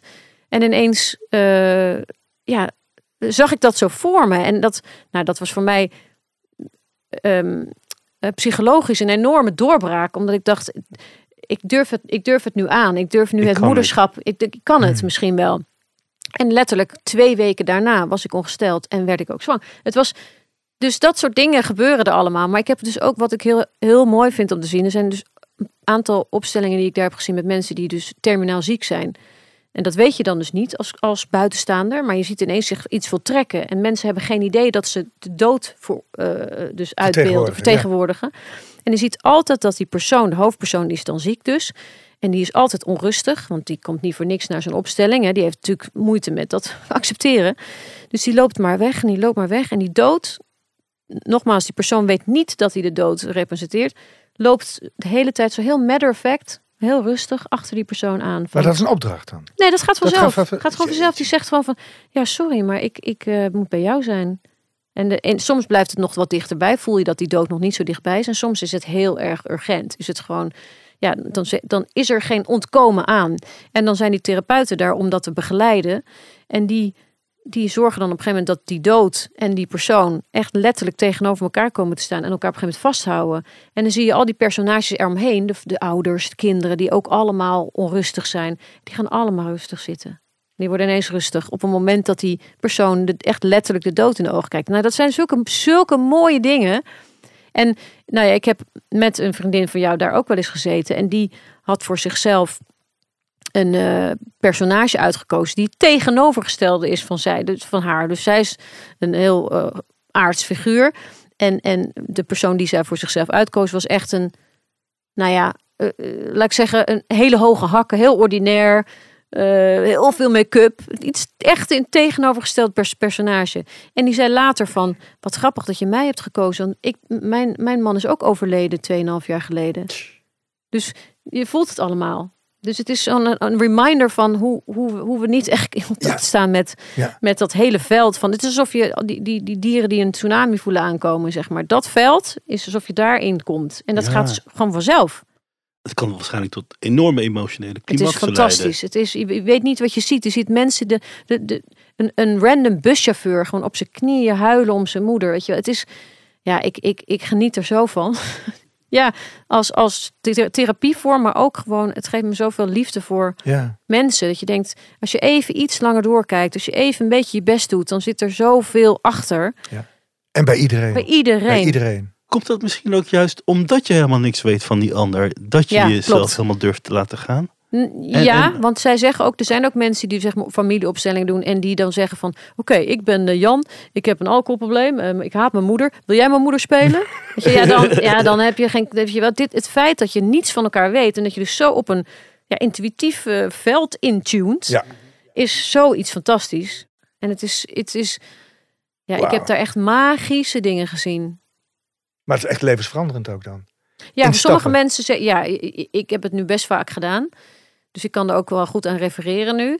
Maar er zijn mensen die zo op slot zitten en, en, en je ziet er gewoon, er gaat een hele jas uit, joh. Het is, ja, sommige mensen het scheelt, sommige mensen echt een jaar therapie. Ja. Omdat je ook, je, je ratio doet niet meer mee. Het heeft geen zin meer om na te denken. En zelfs als je daar staat en je zegt, ik voel niks, ook dat betekent iets. En dat kunnen zij dan ook weer duiden. En het is, ja, ik zou het echt iedereen aanraden. Ja, het zou, het zou op scholen moeten Ja, op scholen, gebeuren. met, Echt, met, met CEO's, met, Ja. met, binnen bedrijven. Het, Ja. het, het levert zoveel op. Ja, dat zijn dingen waarvan ik denk dat als dat groter zou worden, Ja, dan zou dat echt goede impact kunnen hebben op, op grote delen van, van de samenleving, Ja. zeg maar. nee, ik ben daar ook mee bezig. Daar, ik zit, daar ben ik ook Oh, op goed. gestort. Goed. Ja. Ja. Wauw, nou ik ben wel erg benieuwd wat je gaat doen. Hoe dit zal ontvouwen. Ja, hè? ik ook wel. Jij ja. ook wel, ik ja, vind het ook dus ook. heel leuk. Ik heb ook het idee, dat ik, ik heb nog zoveel andere dingen die ik, eh, waar ik ook waar ik echt blij van word. Dus het idee van een script leren en eh, in een kostuum weer. Zo. Ik heb op een gegeven moment ook een tatoeage, een paar tatoeages genomen. Dat ik dacht, ik wil niet meer. Ik wil mijn eigen bepalen, Lijf. mijn eigen lijf. Ja. Ik wil gewoon nagelak op hebben de hele dag als ik dat wil. En Ja. niet omdat mijn rol dat niet mag. Ik wil niet meer die slaaf zijn van, dat, van, het, van het talent. Ja, snap je bedoel? ja, ja, ja. Ja, dat je denkt dat je er talent van hebt, betekent niet voor hebt, betekent niet dat je het ook moet doen. Dat is wel grappig, want dat is ook iets wat jij wel vaak gezegd hebt. Hè, van, dan word je altijd maar aangepraat als acteur of als actrice. Nou, dat hoort er nou eenmaal bij. En dat is iets wat je ook helemaal van je af hebt geschud. Ja, dat, de- vooral dat zinnetje, dat hoort er nou eenmaal bij. Dat ik altijd in mezelf hoorde dat andere mensen zeiden, en ik eigenlijk ook vond. Want als je acteur, goed acteur wil zijn, moet je hard werken. Mm, Maar dit is helemaal niet waar. Het is helemaal niet waar. Dat ben ik echt, vind ik echt onzin. Ja, Echt onzin. ja, En ik denk ook dat het allerbelangrijkste is voor elk mens balans. En dat je vanuit balans hele mooie dingen kunt maken. ja. En, en ook dingen waar je jezelf goed bij voelt, als acteur, ook als acteur. Ja. Niet alleen maar de roem die, die je daarvan krijgt, maar Ja. ook nou ja, wat, je, wat, je, wat je opent in jezelf. ja, en ook, ik denk ook heel vaak, ik weet niet of het voor jou zit, maar misschien is het voor mij nog iets anders, omdat ik ook wel veel buitenlandse dingen heb gedaan, maar dat ik heel vaak dacht ook, eh, het gaat niet altijd over het stuk. Soms dan kies je ook iets omdat je denkt, dit is een ervaring die ik, ik heb ook nergens spijt van in die zin. Ik denk, ik heb overal wel iets uitgehaald, toch? Dus maakt, gaat het dan over het acteren? Nee, het gaat uiteindelijk natuurlijk gewoon over de reis. Het ontdekken daarvan, ja. Ja. Heb je jezelf beter leren kennen door het acteren? Hmm, nee, ik, ik denk dat ik mezelf beter leer kennen als ik niet acteer, Denk eerlijk gezegd. Ja? Ja. Ik, nou, ik denk dat acteren heel lang heel, eh, heel zinvol is geweest om te doen voor je persoonlijke Mhm. ontwikkeling. En om in al die krochten te gaan eh, die je ook in je hebt. Ja, maar dat is toch per definitie jezelf beter leren kennen? Als je inderdaad voor een rol in al die krochten moet kruipen en graven. Ja, maar dat, is misschien- dan niet zo heel veel anders dan op een toneelschool eh, gekke dingen, Ja, ja. oefeningen Ja. doen, denk ik. Ja, ik weet niet. Ik heb, ik, als ik dus niet werk, dan kom ik mezelf echt tegen. Dan Mhm. leer ik mezelf Ja. echt kennen. Omdat ik denk, wacht even, ik kan dus helemaal niet goed tegen geen structuur hebben. En ik heb altijd geleefd vanuit een call sheet en vanuit wat iemand zegt dat ik moet doen of zeggen. Ik kan heel Ja. goed, ik kan heel goed eh, dingen opvolgen. Geef maar iets, eh, ik, ik volg het wel op. Ik sta wel in dienst. Ik ben toch een, ja, zoals Halina al zegt, de nar. Ja, weet je wel. Terwijl op het moment dat niemand je dat aanbiedt, hoe moet je dan je leven inrichten? Dat vind ik veel ingewikkelder. En dan loop je echt tegen de lamp van wie ben ik eigenlijk? Wat, wat kom ik hier doen? Wat, wat, wat is belangrijk? Eh, Mhm. Wat heb ik te geven? Wat niet? Eh, Maar volgens mij is dat de fase waar je nu in terechtkomt. ja, en dat vind ik eigenlijk ook wel heel leuk. Dus Ja. ik vind die midlife Dat is heel interessant. is super interessant. Super interessant. eh, Ik vind echt dat daar eh, te laat... De, ook, ook vind ik dat jullie iets te veel... Nou ja, dat over oud worden. ja, je, ja. maar jullie zijn nog helemaal niet oud. En Nee joh. oud is ook iets moois. Ja, tuurlijk. Ja. Nee, het is ook een. Het, het, het, het, eh, ik ik eh, was vorig jaar eventjes lang uit Nederland. En toen was ik, kwam ik ook echt zo tot stilstand. En toen dacht ik, ik zit nog zo. Die midlife van. Ik word nog een beetje getrokken door dat ego. Maar ik hel al heel erg naar die, naar die rust en die stilte. En ik ben ook buiten Amsterdam gaan wonen. En weet je, ook hier, hier naartoe rijden, dat ik dacht, ja, ik, vroeger had ik, dat, had ik dat niet gezien. ging ik gewoon van A naar B. Precies Ik had het echt niet Ja. gezien. Terwijl die Dus ik- onderweg is leuk. Ja, dan zie ik een paar van die eentjes. Denk ik zit dan als een oud wijf te denken, ach Ja. die eentjes. Weet je wel, of een vogel-app, of genieten van een reiger die elke dag op mijn, op mijn dak komt zitten. Ja, dat, dat, hoort ook bij, dat hoort ook bij ouder worden. Dat vind ik fantastisch. Ja, dus dat is, da- daarom moet je niet te veel praten over oud worden als negatief. Nee, Het is zoiets moois. Ja. En je mag oud worden. Ik bedoel, als ik denk, Jeroen heeft al tien jaar niet meegemaakt die ik heb meegemaakt. ja. Dan mag Ja. ik niet, dan moet ik zuiver mee omgaan. Ja, ja, snap ik wat je bedoelt. Ja, ja, ja. Het, het, het, het, ik heb ook echt wel veel meer scheid. Het, ik ben ook altijd heel erg eh, zo Zwitserland geweest. Ik, ik durfde me nooit ergens over uit te spreken. En, en niet politiek, ook omdat ik altijd denk, ja, daar weet ik niet genoeg van. Ik lees niet genoeg krant, ik weet het allemaal niet. En eh, ja, toch altijd van don't rock the boat. Weet je, niet mensen kwaad maken, want ik kan het conflict ook niet aan. Ik kan Mm. ook niet, ik kan ook de, de backlash niet aan. Ik kan nog wel een beetje rebels iets roepen en stoer doen, maar als iemand me dan terugslaat, dan ben ik ga ik huilen, snap je? Mm. Dus, dus dan dacht ik altijd maar, maar niks zeggen, maar niks zeggen. En toen vorig jaar, met toen de, de oorlog in eh, Oekraïne begon, dat was voor het eerst dat ik ineens dacht, maar wacht even, hier moet ik, ik moet hier me nu over uitspreken. Ik moet hier de hele dag de klok blijven luiden, dat het niet weggaat, dat mensen weten dat er iets moet gebeuren. Toen schoot ik ook in, ook in een soort activisme en ook in, eh, in vrijwilligerswerk doen. En dat gaf me zoveel geluk, gek genoeg, hoe erg de situatie ook was. Want dat ik, ik, ik dacht ook wel, ik ben echt ongeschikt. Ik was vroeger ook, heb ik gewerkt bij de thuiszorg. Nou, en ik ging altijd huilend naar huis. Ik ben echt ongeschikt Ja, daarvoor. dat is empathisch. Ben. Ja, ik ben te erg. Ja. Dus ik, weet je wel, we waren dan een hele, we waren een soort winkeltje aan het maken met allemaal spulletjes voor hun. En, en dan kwam er iemand aanlopen en dan zat ik alweer te janken. Toen dacht ik, wat erg, zit ik hier te huilen terwijl zij fucking uit oorlogsgebieden Mhm. komen. Ik dacht, ik ben hier zo ongeschikt voor. Maar toch het, het, het gevoel van vrijwilligerswerk, van er bestaat een wereld van, van niet voor, voor wat hoort wat. Dat idee, dat, Ja. dat bestaat er ook. Ja. Dat, dat, dat wist ik helemaal niet. En, en dat is. En toen, toen dacht ik ook, nu is de beer los. Ik ga nu gewoon. Het interesseert me ook geen hol meer als ik nu als enige de hele dag maar over die Oekraïne post. Eh, dan is er maar niet, iemand die dat doet. Ja, en dan maar niet eh, die vrolijke plaatjes. En ik kon het ook, ik kon het ook niet meer. Ik vond het ook. eh, ja, de- daar is ook een hele rare shift bij mij gebe- ge- gekomen. En dat heb ik nu met dit activisme ook. Dat Ik denk, Ja. ik kan me niet meer schelen wat mensen ervan vinden. Of Dat is mooi. ja, ik ben niet ongevoelig. Eh, Hmm. Nogmaals, ik, als iemand een, een- Nee, het tegenovergestelde. Ja. Maar ik zoek het zeker niet op. Ik ga niet in eh conclaaf meer. En, en ik ben ook wel meer overtuigd van. Ik denk, ik ben niet, ik ben niet gek. Ik ben geen gekkie. Dit- Ja. ik, zeg, Ja. ik zeg gewoon iets wat heel uncomfortable is. En Ja. ik snap dat mensen daar, ja, eh, dat, dat dat confronterend is. En mensen moeten snappen dat je het zelf ook un- uncomfortable vindt. Ja, Mensen denken dat je... Of dat ik het voor mijn lol, dat ik Ja, dat voor mijn precies. lol te Nou, dat vond ik ook een hele goede zin in wat jij zei. Dat iemand zei, hoe de hel ben jij die zo'n speech moet houden of dit moet doen? En dat jij toen zei... Doe eh, jij het dan? Doe jij het dan? Toen dacht ik, dat is het antwoord. Ja, Doe jij het dan? ja ik, ik Doe doe het ook niet liever niet. Nee, ik precies. liever Het ook is alsof de je dit- bank.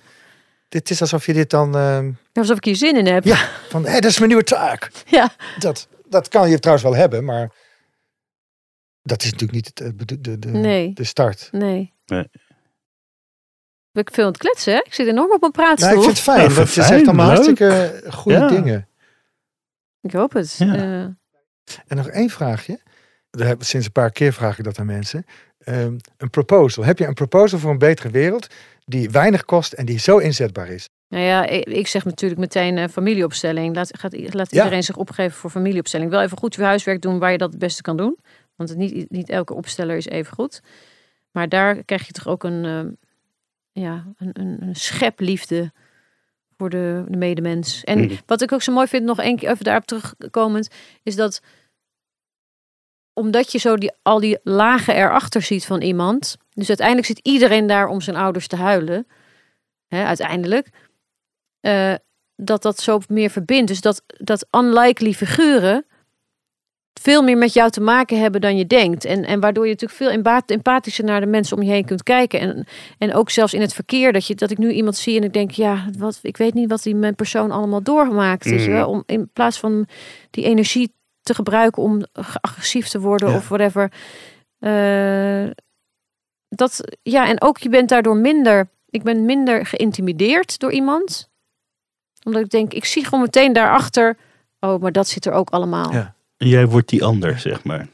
Ja, terwijl ik ben al best wel empathisch van, van mezelf. Maar eh, als je dat hebt gezien, dan...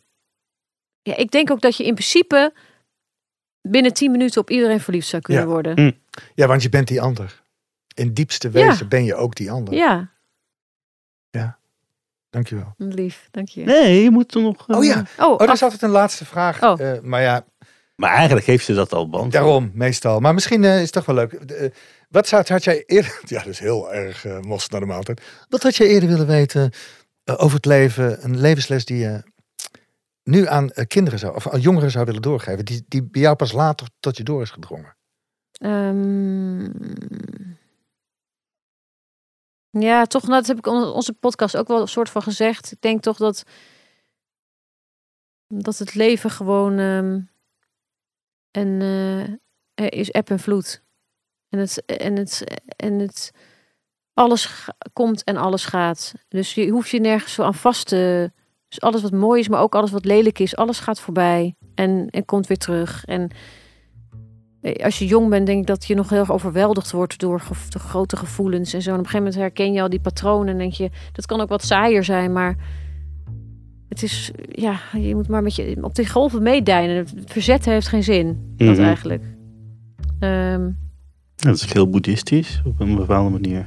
ik denk het, ja, ik hou ook heel erg van, lekker, van, van, eh, van, van zelfhulpboeken. Hè. Ik, hou, Ja, ik, ja, ja. ik stort me er lekker in. Alle soorten therapieën, kom maar door. Therapie en media, en alles, alles, alles.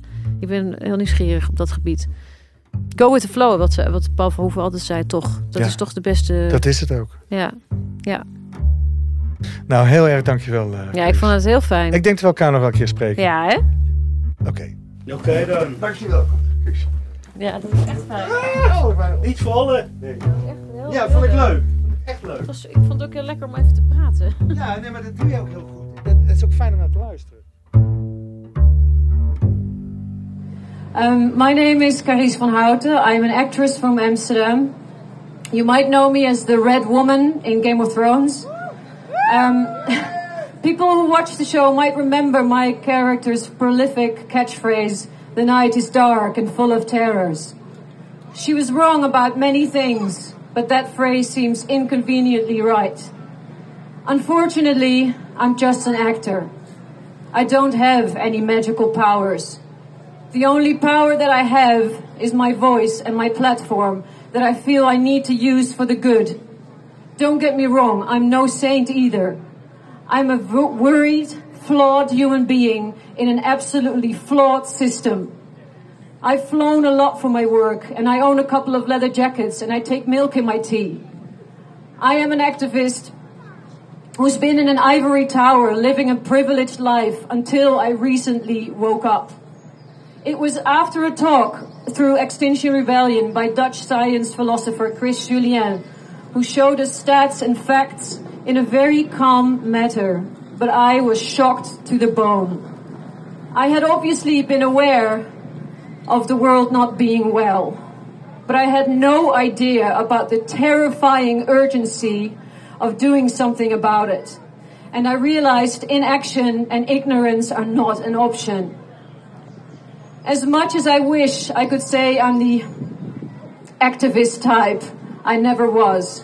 I was the shy person in the back screaming inside my head. This is different now. I need to speak up. After looking the beast in the eye, or call it, whoop, I got a, a little bit of a um, thing. Thank you. Um, after looking the beast in the eye, or call it facing what is, I have felt a new sort of purpose and responsibility.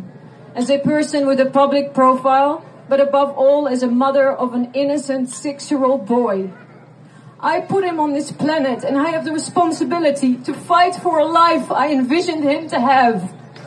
I can't look him in the eye and pretend not knowing or not doing anything. I never want him to ask me, Mama, why did you not do something when it was still possible? What was so fucking important?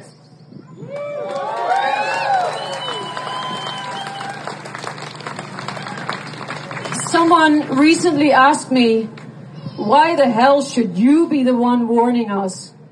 I understood him. I know it's paradoxical. I understand the level of hypocrisy, And until recently, I probably would have thought the same. But I answered him with, You do it then. I also would rather play Lego with my son. But let's stop pointing fingers at each other. We're all sinners in a way, me too.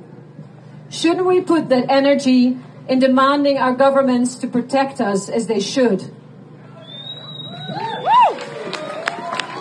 We seem so used to pointing at each other's flaws as individuals, but it's pointless.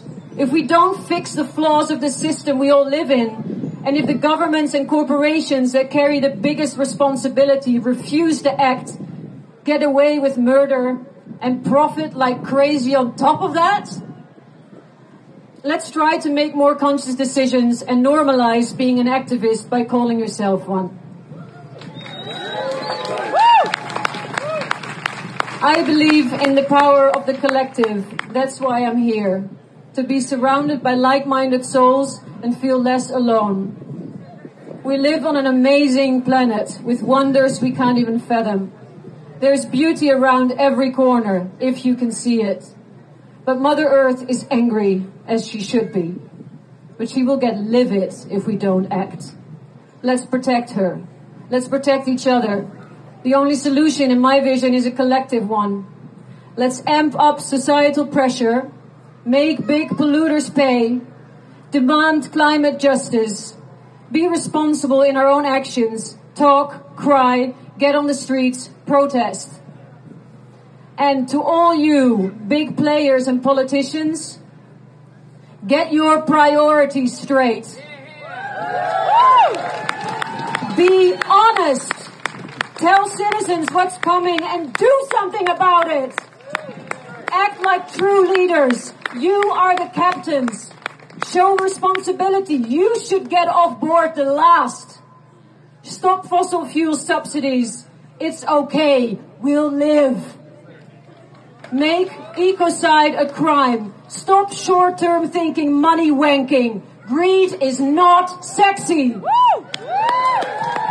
Set examples. Have the fucking balls. And if you don't have the decency to do it for us, do it for your own family or pets. Show you care, because who cares wins. Thank you.